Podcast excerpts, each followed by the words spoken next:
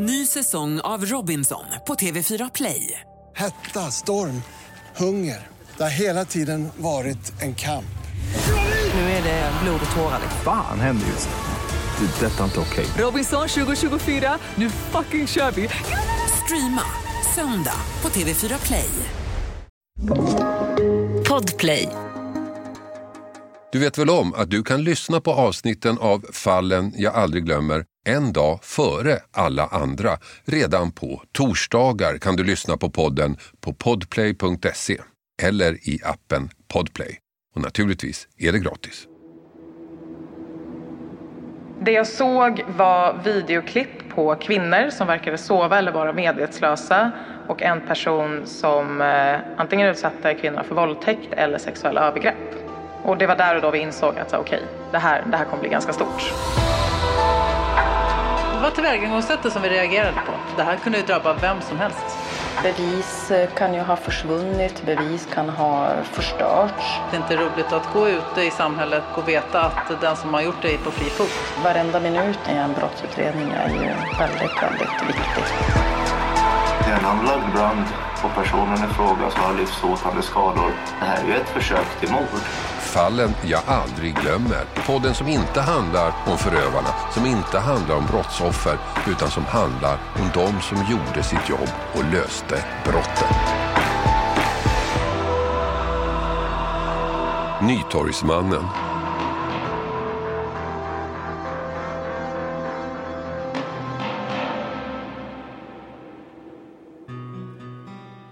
Det sägs att han är den värsta våldtäktsmannen i svensk kriminalhistoria. Den så kallade Nytorgsmannen. Han som greps i Stockholm och som åtalats för 24 olika sexuella övergrepp. Och när det gäller antal offer så stämmer det. Under mina år på Efterlyst så har de återkommit, serievåldtäktsmännen, hivmannen, Hagamannen och Örebromannen för att nämna några av de värsta. Men före dem härjade Södermannen. Han är dömd för att ha våldtagit 22 kvinnor och likt Nytorgsmannen så härjade han alltså på Söder i Stockholm.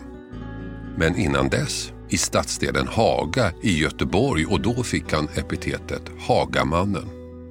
Honom jagade vi dock aldrig på Efterlyst för han begick sina brott innan programmet startade. Det var 1972 som den första kvinnan överfölls och våldtogs av en knivbeväpnad man i Haga i Göteborg. Ett överfall som följdes av ännu ett och så ett till. I tre år höll han på innan han åkte fast och dömdes för att ha våldtagit 13 kvinnor i Göteborg. Men det tog inte slut där. 1982 var han fri och hade flyttat till Stockholm. Under sommaren och hösten det året spred han skräck på Söder genom att klättra in genom öppna fönster och våldta kvinnor i deras egna sängar. 1983 greps han och dömdes till rättspsykiatrisk vård på Karsudden men där blev han inte gammal. Samma år rymde han och tog sig till Thailand. Två år senare greps han på Arlanda och 1987 blev han friskförklarad och skrevs ut. Men han slutade inte. 2013 dömdes han för våldtäkt mot barn, en flicka han utnyttjat i två års tid. 2015 släpptes han fri och idag är han 74 år. En jakt på en serievåldtäktsman som vi på Efterlyst verkligen var engagerade i var den på Hagamannen i Umeå.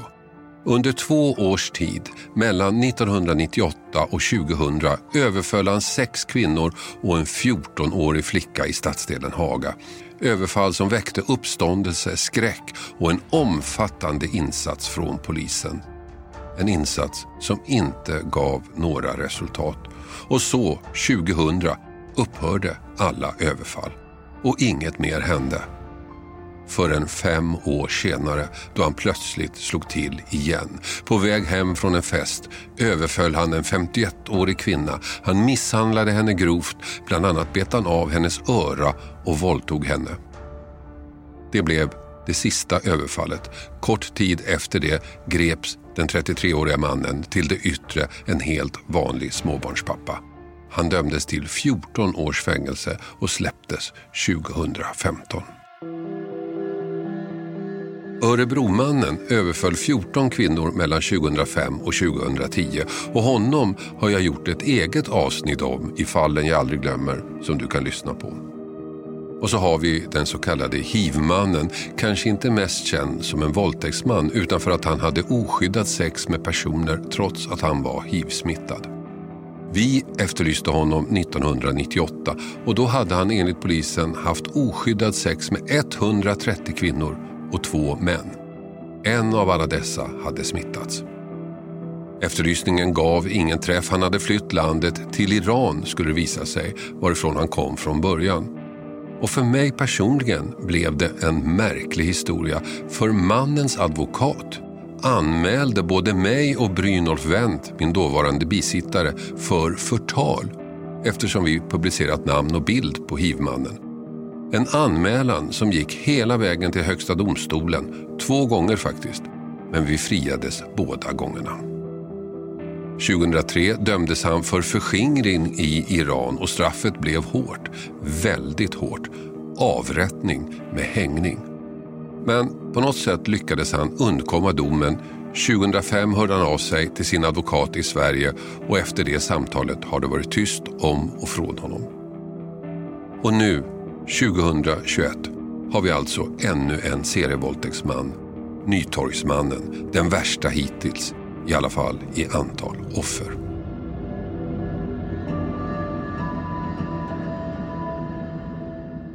Jag, precis som många andra, trodde att allting började med att polisen grep Andreas, som han heter, för narkotikabrott och sen hittade filmerna i hans mobil, filmerna med övergrepp. Det här hände i november 2020. Men det började faktiskt tidigare med ett ärende som gjorde att hela Nytorgsmansfallet kom att utredas i Farsta trots att de flesta övergreppen skedde på Söder i Stockholm, i Andreas bostad på Nytorget. Rima Almade är civilutredare på polisen i Farsta. Det innebär att hon inte genomgått den traditionella polisutbildningen utan anställdes specifikt som utredare. Den 14 maj 2020 kom hon som vanligt till jobbet. Och den dagen fick hon ett ärende, en anmälan som kom att leda till den absolut största utredningen hon någonsin genomfört. Men det visste hon inte den här dagen Anmälan såg ut som ett rutinärende, visserligen ett allvarligt brott men inget som hon inte varit med om tidigare. Den första anmälan kom in eh, i maj 2020 och då skedde det inom vårt lokalpolisområde i Sköndal. Och på så sätt hamnade det på oss i vårt område. Men var det någon som, hade, som gjorde en anmälan själv alltså? Ja, och på så sätt så hamnade det på mig och en tidigare kollega. Eh, och sen om det kommer några fler brott med samma misstänkt så samordnas det till den handläggare som redan arbetar med det. Det handlade om en våldtäkt. En ung kvinna hade varit på fest. Hon somnade tillsammans med en kille och när hon vaknade var hennes byxor uppklippta i underlivet. Där och då så fanns det inte tillräckligt mycket med bevis för att kunna plocka in honom och förhöra honom. Utan vi eh, var tvungna att samla på oss lite vittnesuppgifter och inhämta kanske sms och så vidare. Eh, och det var lite svårt att få tag på vittnena så vi jobbade ju med det under hela sommaren och försöka jaga ifatt dem. Eh, men i och med att det inte fanns någon frihetsberövad person i ärendet så var det inte prioriterat. Vi måste prioritera frihetsberövade ärenden först och sen kontaktförbud och sen ungdomsärenden. Och därför så blev det att det här inte liksom var panik utan vi skulle jobba helt enkelt i lugn och ro få tag på alla vittnen som var väldigt svåra att få tag på. Ni hade redan en misstanke om att han var våldtäktsman innan så att säga den här, det stora avslöjandet kom? Ja, precis. Men eh, där och då fanns det inte tillräckligt mycket bevis för att kunna höra honom. Då fick jag direktiv från åklagaren att först inhämta bevis och sen höra honom. Det fanns ingenting i det här ärendet som tydde på att det egentligen handlade om något helt annat. Om den värsta våldtäktsmannen i svensk kriminalhistoria. Rima Almade handlade ärendet enligt de vanliga rutinerna. Och inte ens när det kom in ännu en anmälan mot mannen kunde hon ana vad som väntade. Nej, absolut inte. Utan jag tror de flesta av oss tänkte att så, ja, men det här är en våldtäktsanmälan. Det är en kille och eh, ett ärende och en tjej. Men det var ju absolut inga tankar om att det skulle bli så här stort. Det visste vi inte. Och vad hände sen då? Sommaren gick och vi försökte få tag på alla vittnen. Och när vi väl lyckades få tag på dem, då var vi inne i september tror jag, om jag minns rätt. Och då kom det en till anmälan från en annan tjej eh, gällande en eh, grov fridskränkning. Och då skulle vi ju höra henne först såklart eh, och höra hennes berättelse. Men eh, där och då var hon inte riktigt tillgänglig utan vi var tvungna att vänta tills eh, hon var det. Så då tänkte vi tillsammans med åklagaren, eller jag, det var ju bara jag i det ärendet då, att vi skulle invänta tills vi har hört henne och då skulle vi kalla misstänkt och höra honom i både våldtäktsärenden och grova fridskränkningar samtidigt.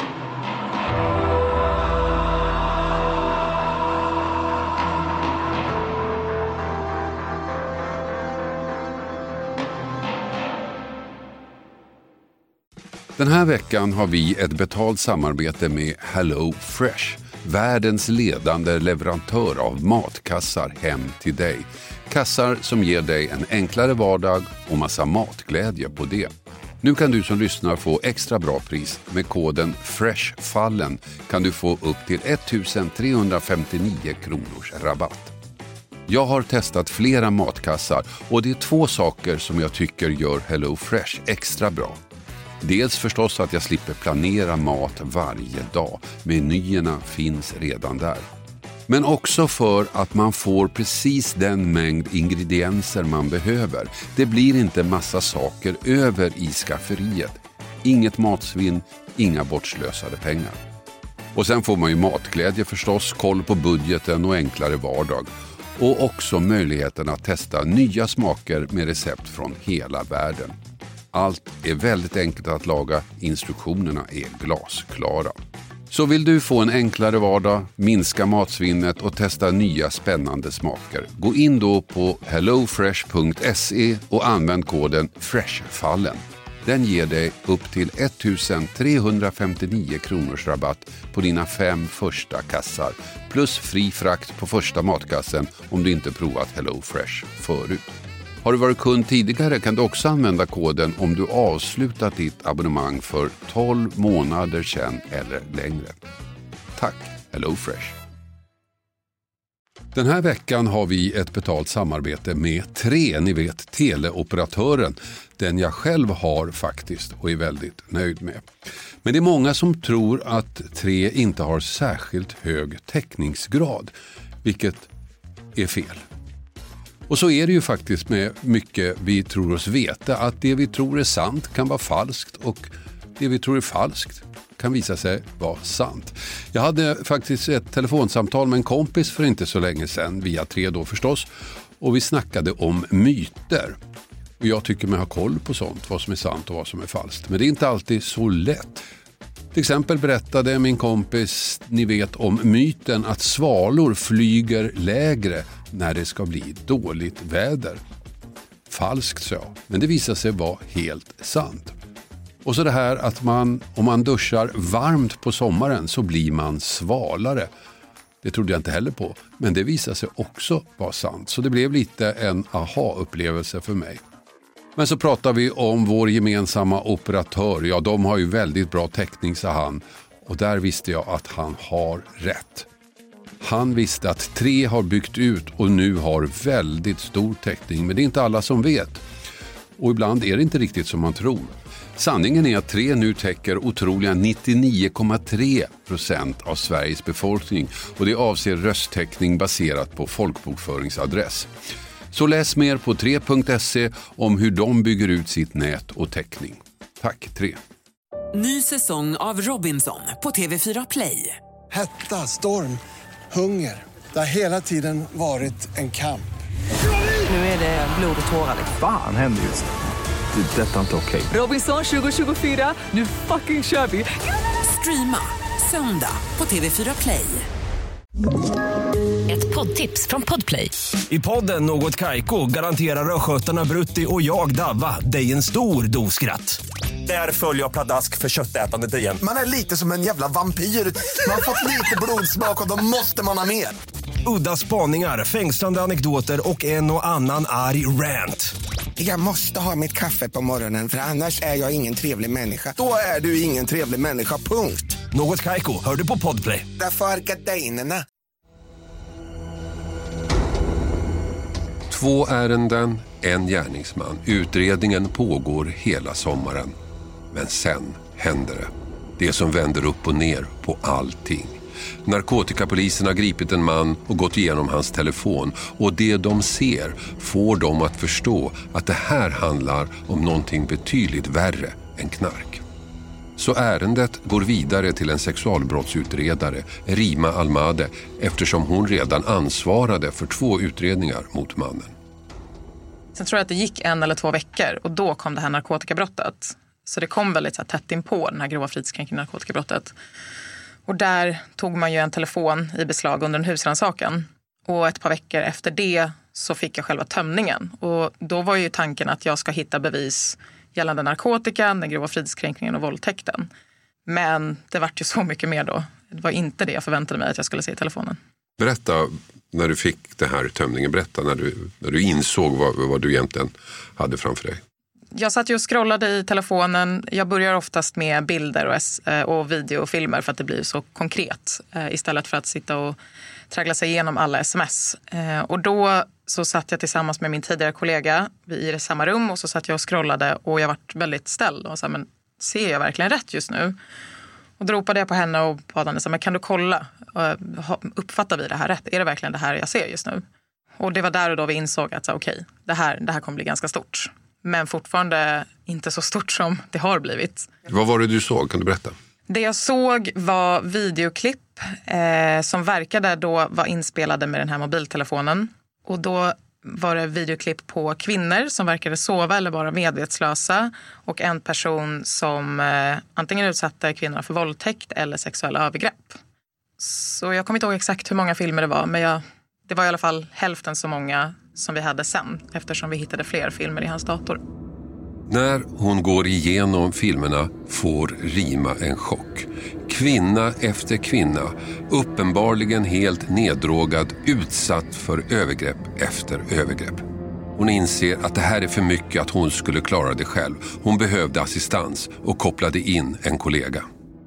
Och det var då jag eh, kopplade in den tidigare utredaren som jobbade med mig i, våldtäktsärendet i början.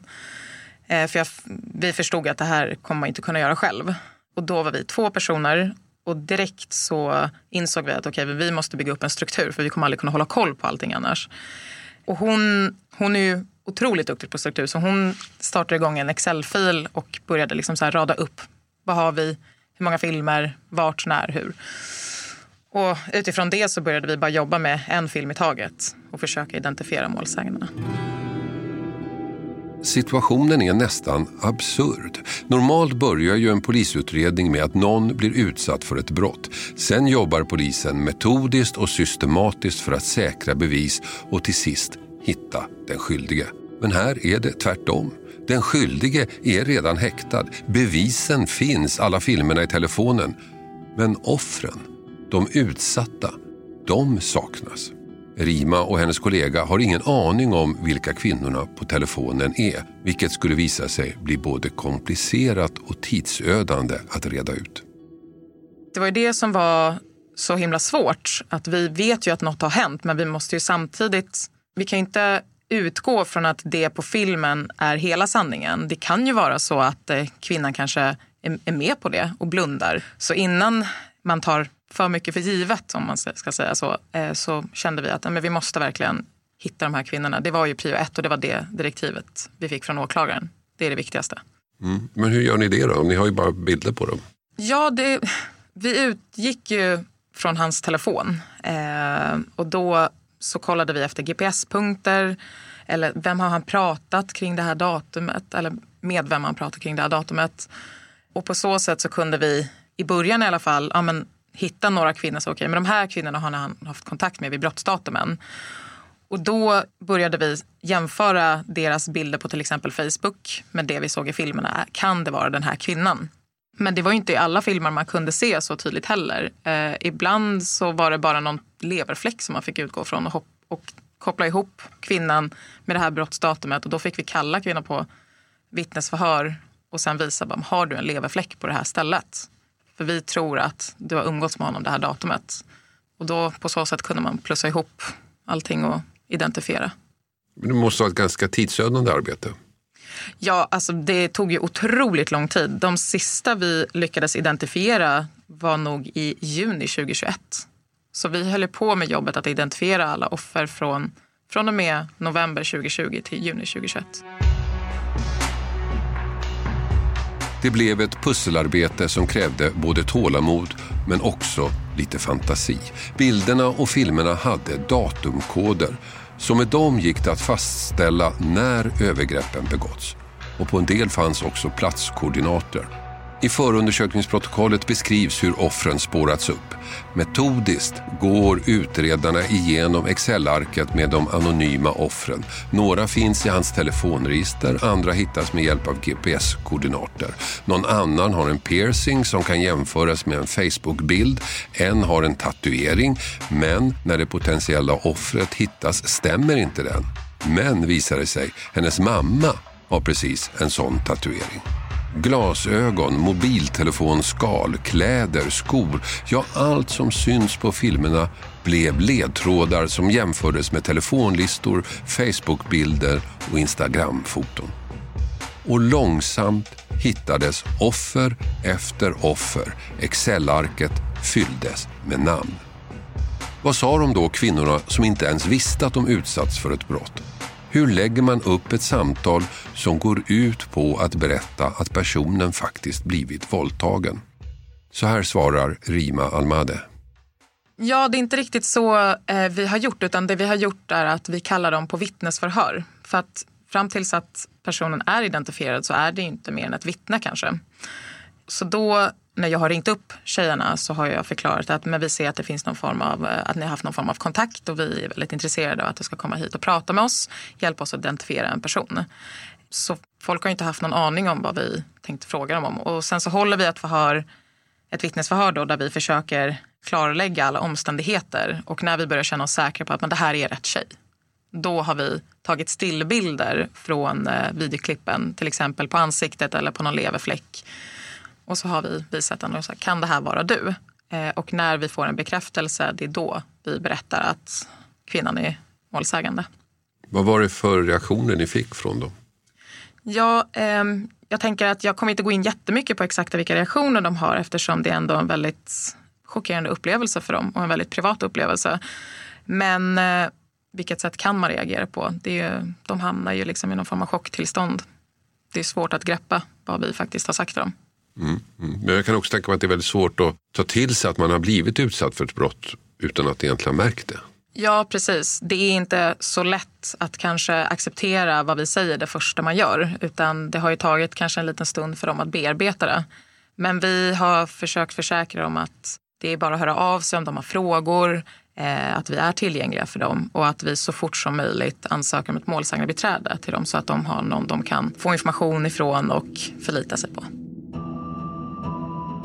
Men teknikerna som analyserade filmerna hade också en annan uppgift utöver att försöka identifiera offren nämligen att hitta bevis på att det faktiskt var den misstänkte som filmat övergreppen. Han själv syntes ju inte.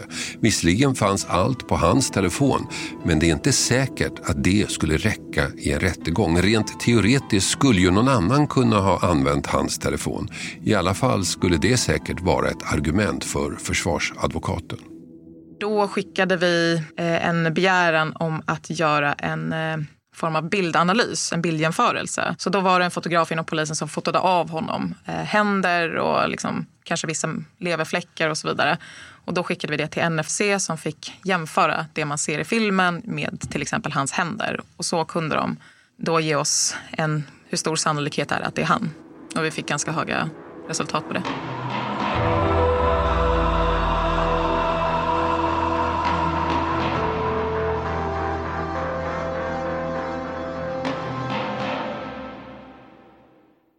Ny säsong av Robinson på TV4 Play. Hetta, storm, hunger. Det har hela tiden varit en kamp. Nu är det blod och tårar. Fan händer just det. Det är detta inte okej. Robinson 2024, nu fucking kör vi! Streama söndag på TV4 Play. Ett poddtips från Podplay. I podden Något Kaiko garanterar östgötarna Brutti och jag, Davva, dig en stor dos skratt. Där följer jag pladask för köttätandet igen. Man är lite som en jävla vampyr. Man har fått lite blodsmak och då måste man ha mer. Udda spaningar, fängslande anekdoter och en och annan arg rant. Jag måste ha mitt kaffe på morgonen för annars är jag ingen trevlig människa. Då är du ingen trevlig människa, punkt. Något Kaiko, hör du på Podplay. Därför är gardinerna. Så i februari har Rima och hennes kollegor klara bevis för att det är Nytorgsmannen som begått och filmat övergreppen. De har också gått igenom alla filmer och identifierat de som varit möjliga att hitta. Men det finns många kvar och då bestämmer de sig för att vända sig till Efterlyst. Vi kom till en punkt då det började bli väldigt svårt att, eh, att identifiera de här offren. När vi fick frågan om att göra ett inslag i programmet förstod vi att det skulle bli fler än bara ett. Här hade vi en av de värsta våldtäktsmännen någonsin. Det skulle bli anledning att återkomma till den här mannen flera gånger så vi behövde kalla honom för något. Han var ju än så länge enbart misstänkt, inte dömd, så hans namn kunde vi inte gå ut med. Och ofta betecknas ju våldtäktsmän efter det område de härjat på, i det här fallet på Södermalm i Stockholm. Men Södermannen fanns ju redan. Den här mannen bodde ju på Nytorget som är en av Stockholms mest hippa områden med coola butiker, populära restauranger och kaféer. Men nu också med en våldtäktsman. Så vi valde att kalla honom Nytorgsmannen. Ett namn som all media köpte direkt. Vi kallar honom Nytorgsmannen. 33-åringen bor på Nytorget på Södermalm och han är häktad på sannolika skäl misstänkt för 11 våldtäkter och två fall av sexuella övergrepp. Det kan vara en av kriminalhistoriens värsta våldtäktsmän som polisen nu gripit i Stockholm. Han misstänks ha filmat sina övergrepp och nu söker polisen offren, kvinnorna som ska ha våldtagits. Det och mycket mer i Efterlyst. Har du, eller tror du, att du kan ha blivit utsatt för Nytorgsmannen? Ring Efterlyst. 08 702 0090. Nej, men vi fick in en del samtal, men faktiskt inte av kvinnor som var med i de här filmerna, utan andra kvinnor som hade kanske också haft upplevelser med honom. Så vi, eh, efter Efterlyst så upprättade vi en, några anmälningar. Men vi fick in en hel del tips också. Många som kanske ville vara karaktärsvittnen eller något liknande. Men vem är han då? Mannen som våldtagit flest kvinnor i svensk kriminalhistoria. Ja, han bodde ju på en av stans kreddigaste adresser i ett gammalt och eftertraktat kulturhus. Han var ofta ute på restauranger, utåtriktad och charmig men samtidigt en besserwisser som aldrig medgav fel. Men ingenting i hans livsstil gjorde att någon i hans umgängeskrets misstänkte att han var den han var, en serievåldtäktsman. Ja, alltså, precis som många andra har uppfattat den personen så verkade han vara en normal kille som hängde runt på Södermalm och festade en del. Eh, och jag tror att det är det som har gjort det här lite ovanligt. Att, eller ovanligt ovanligt, eh, men det fanns inte så mycket som stack ut med honom helt enkelt. Men vad är det då för slags medgivanden han har gjort? Han eh, medger en del brott och det är framförallt de här filmärendena där vi har film. Vi frågade honom varför det kom så sent och han menar att det tog honom ganska lång tid att inse vad det faktiskt han är misstänkt för och, och smälta hela situationen. Och det är därför det kom så sent. Men eh, han har inte erkänt alla brott eh, och inte liksom, eh, alla rubriceringar heller. Hur har han reagerat på hela den här historien och er undersökning och alla förhör och allt? Ja, så som han berättade för oss i förhör så menar ju han att det här kom som en chock. Att han eh, inte förstod att det var så många kvinnor. Så han har väl också pratat och agerat utefter det. Det har väl gått lite i, i vågor helt enkelt. Hur mycket han har berättat för oss och ibland har han valt att inte säga någonting alls. 24 offer har identifierats, ganska precis dubbelt så många som utredarna trodde från början. Övergreppen har pågått åtminstone från 2013 fram tills han greps 2020. Utredningen har växt med tiden och pågick in i det sista. Alltså jag tror vi blev klara bokstavligen typ så här, några dagar innan åtal väcktes. Det var ju väldigt stressigt mot slutet när han började medge en del brott. Eh, och då var vi tvungna att höra honom på nytt. Och han, fick, han valde ut vilka ärenden han ville ha ett extra förhör i. Så det var ju bara helt enkelt att återkalla sin semester och ta tag i det. Men till och med nu när rättegången är igång så känns man, man är fortfarande inte klar riktigt. Utan det finns kanske detaljer som vi måste kolla upp. Eh, man sitter och dubbelkollar eh, arbetet. Det kan ju vara så även att försvararen vill att vi ska dubbelkolla någonting. Och i och med att det är så stort och speciellt ärende så har vi och åklagaren tillsammans varit väldigt tillmötesgående för att försöka ändå göra det lite lättare för försvararen. För hon är ju en person och det är så här många ärenden så det kan inte vara lätt för henne. Den 4 november kommer så domen från Stockholms tingsrätt. Och den blir en stor besvikelse för utredarna och en större besvikelse för offren. Därför att Stockholms tingsrätt anser inte att Nytorgsmannen är den värsta våldtäktsmannen i svensk kriminalhistoria. De friar honom från sex av våldtäkterna och dömer honom för fyra plus en del andra mindre allvarliga sexualbrott. Men sista ordet är nog inte sagt. Domen kan komma att överklagas och ärendet kan komma att fortsätta även för Rima och hennes kollegor. Ett ärende som redan nu är ett av de märkligaste de varit med om. Ett fall de aldrig kommer att glömma. Det eh, har varit otroligt svårjobbat. Det har varit otroligt mycket farthinder på vägen. Men samtidigt så har det också varit ett väldigt kul ärende att jobba med för att man får lära sig så himla mycket. Och I och med att vi har varit tre personer, vi har hållit det här i en intim liten grupp och ibland har vi fått hjälp av en fjärde person. Men då blir det också att man får göra allt i ärendet. Det blir inte så uppdelat utan vi har våra ansvarsområden. Eh, vi har delat upp ärendena men samtidigt så har vi alltid hjälpts åt i allting. Och det har varit väldigt bra för att då har man ju en konstant helhetskoll. Hade vi varit jättemånga som hade utrett det här så hade man kanske missat detaljer i till exempel telefonen för att jag inte har koll på det ärendet. Men nu så har vi haft ett konstant samarbete som har funkat väldigt bra. Det här fallet då, när du tänker tillbaka på det, mm. vad tänker du då? Jag tillsammans med mina kollegor, vi sitter och försöker tänka hela tiden. Är det något vi har missat? Har vi kunnat göra någonting bättre? Att vi konstant vill dubbelkolla oss själva och vårt arbete. Men jag tror att det här kommer ju alltid vara med oss resten av våra liv för det här är ju så himla stort och har varit så intensivt arbete att vi kommer nog aldrig släppa det här helt.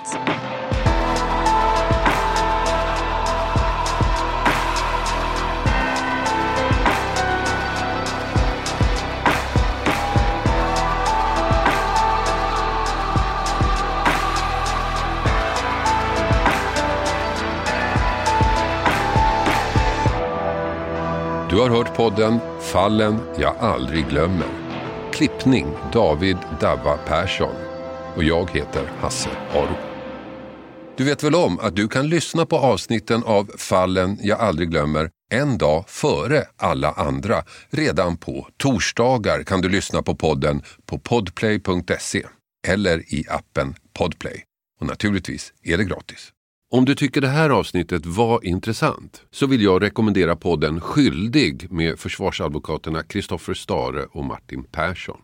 Podden Skyldig handlar om vad som händer när brottslingarna har gripits och processen efter det i den ofta komplicerade rättsapparaten.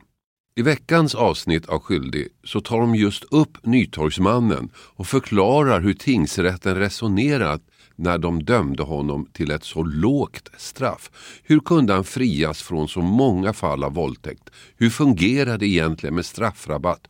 Och framförallt, är fem år för så många våldtäkter ens rimligt?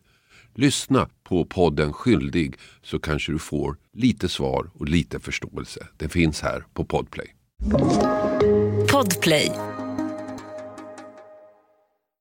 Ny säsong av Robinson på TV4 Play. Hetta, storm, hunger. Det har hela tiden varit en kamp. Nu är det blod och tårar. Fan händer just det. Det är detta inte okej. Robinson 2024, nu fucking kör vi! Streama söndag på TV4 Play.